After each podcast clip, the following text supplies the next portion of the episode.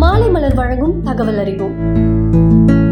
இன்னைக்கு தகவல் அறிவோம்ல? மக்கள் அதிகமா பாதிக்கப்படுற நோய்கள்ல ஒன்னா இருக்கிற மூல நோய் பத்தி தெரிஞ்சுப்போமா? இப்போ நம்ம இருக்கிற காலத்துல நம்மளோட உணவு பழக்கங்கள் வாழ்வியல் முறைகள் எல்லாமே மாறிட்டு வருது. இதுதான் மூல நோய் ஏற்பட காரணமாவும் இருக்குன்னு சொல்றாங்க. இந்தியாவோட மொத்த மக்கள் தொகையில ஐம்பது சதவீத மக்கள் தங்களோட வாழ்க்கையில ஏதோ ஒரு கட்டத்துல மூல நோயால பாதிக்கப்படுறாங்களாம். அதுல அஞ்சு சதவீதம் பேருக்கு நிரந்தரமா மூல நோய் பாதிப்பு இருக்கு அப்படின்னு தேசிய மருத்துவ நூலகத்தோட அதிகாரப்பூர்வ இணையதளம் தெரிவிச்சிருக்கு. இந்த மூல நோய் எப்படி வருதுன்னா நம்மளோட ஆசன வாய் பகுதி இருக்குல்ல அங்க ரத்த குழாய்கள் இருக்கும். மலசிக்கல் வரும்போது ஆசன வாயில அழுத்தம் ஏற்படுது. அப்போதான் மூலமா உருவாக ஆரம்பிக்குதான். இது எதனால ஆகுது அப்படின்னு பாத்தீங்கன்னா நார் சத்து குறைவு குறைவா தண்ணீர் குடிக்கிறது இப்படி போன்ற பல விஷயங்கள்னாலதான் இந்த நோய் உருவாகுது அப்படின்னு சொல்றாங்க. இதுக்கு சிகிச்சை எடுக்க முடியும் அப்படின்னு கேட்டீங்கன்னா நம்மளால இதுக்கு சிகிச்சை எடுக்க முடியும். பொதுவா மூல நோய் நாலு வகையா இருக்கு அப்படின்னு சொல்றாங்க. அது மட்டும் இல்லாம இந்த நாலு வகை மூல நோய்க்குமே வேற வேற சிகிச்சை அளிக்கப்படுமா? முதல் வகையா கத்தி மூலமா அறுவை சிகிச்சை செய்யறது. இதுக்கு ஓபன் சர்ஜரி அப்படின்னு சொல்லுவாங்க. இதுல வலி அதிகமா இருக்குமா? ரெண்டாவது முறையா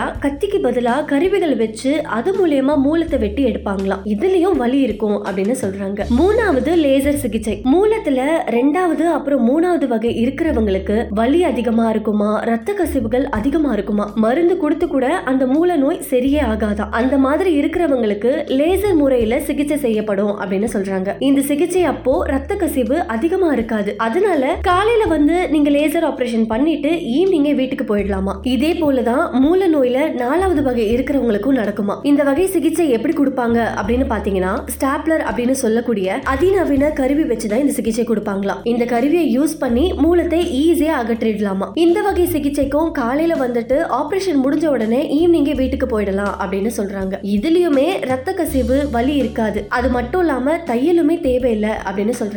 இந்த மூல நோய்க்கு எந்த ஒரு மருத்துவமனைக்கு போனாலுமே மருத்துவ காப்பீட்டு திட்டத்துல வரவே வராது. அதனால உங்க காசை கொடுத்து தான் ட்ரீட்மெண்ட் பாக்குற மாதிரி இருக்கும். உங்களுக்கு ஆசன வாய் எரியுது அந்த பக்கத்துல ரத்தம் ஏதாவது தென்படுது அப்படின்னு பாத்தீங்கன்னா உடனே மருத்துவர் அணுகி அது எந்த வகையான மூலம் அப்படின்னு கண்டுபிடிச்சு அதுக்கான ட்ரீட்மெண்ட்டை சரியா எடுத்துக்கோங்க.